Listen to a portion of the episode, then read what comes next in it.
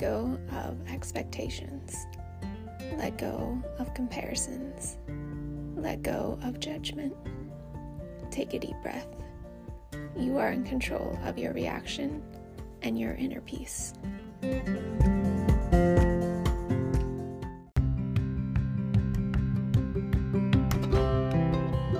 was chatting with a friend about a, I guess, a new parenting tactic that is working really well and it makes you laugh. So that's what I want to share with you today. Say you're getting frustrated, annoyed, finding yourself repeating the same things over and over, finding yourself in the same situation over and over when it comes to parenting and trying to maintain things around the house, or you're working on some type of lesson, or whatever it is, all the different parenting things we do. I randomly started doing this, don't know that I heard it anywhere, don't know how I figured out to do it, but I hope you try it and see if it works for you. So, I think it started because Kai was like, Hey, what if I did this? And I was like, just reacting. I'm like, Oh, you'll be grounded for the rest of your life. Um, and I say it over and over now, like all the time. Like, um, if I find something around the house that I'm like, hey, I've asked you to do this so many times, please help a mom out. Um, I will joke and I will say, oh, you're grounded for the rest of your life. And I do it like in a weird tone of voice that changes depending on the day and time of day and what it is. Um, but it's always like a silly voice and this saying, You're grounded for the rest of your life. And it makes us both instantly laugh. So then the situation doesn't feel as heated, and we laugh first, and then we talk, and then we make the correction, make the action that needs to happen. So um, Kai was asking me, like, oh, would you actually ever ground me?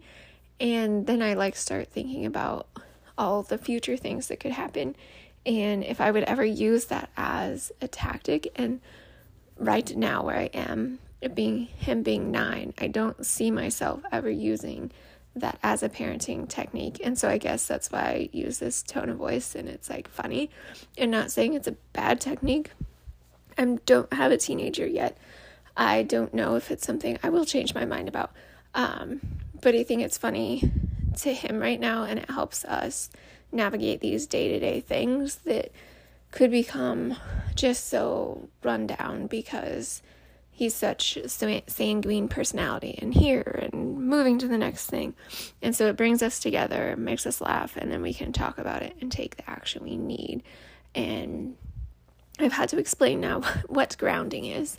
And um, there's like so many ways. I've seen parents do it too. Like, um, like you're grounded from school and activity, well, not school, um, like activities and friends and technology time or whatever. And I've seen it too, like, um, whatever the issue was, like, oh, the toy that was being argued about, that's the toy that's actually grounded and it's being put away. Um, so I'm curious of parents with older kids, younger kids, anyone that has an opinion of grounding or not grounding I'd love to hear your thoughts on it.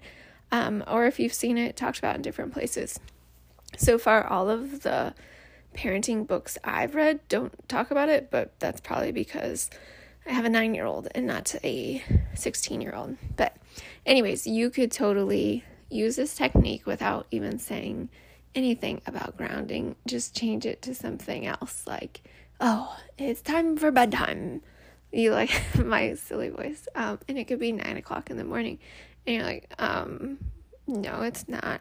So it makes everyone laugh. So change it to whatever fits your family. For some reason, that just is what came out of my mouth and has been working.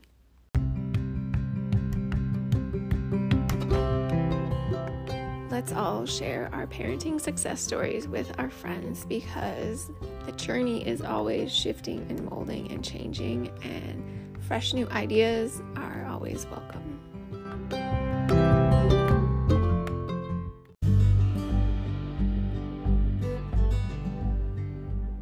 Relax your jaw, release your shoulders, Notice how your hips, knees, and ankles are feeling.